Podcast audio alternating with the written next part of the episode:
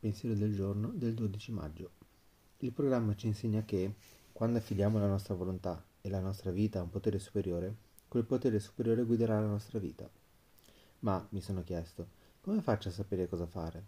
Quali sono le responsabilità del mio potere superiore e quali le mie? È arrivata l'intuizione. Affidati. Il potere superiore mi mostrerà cosa fare e come farlo in una riunione, durante la meditazione, la lettura o una conversazione arriva una risposta o un'idea. Una volta che il potere superiore mi ha dato un'indicazione, devo agire. Meditazione del giorno.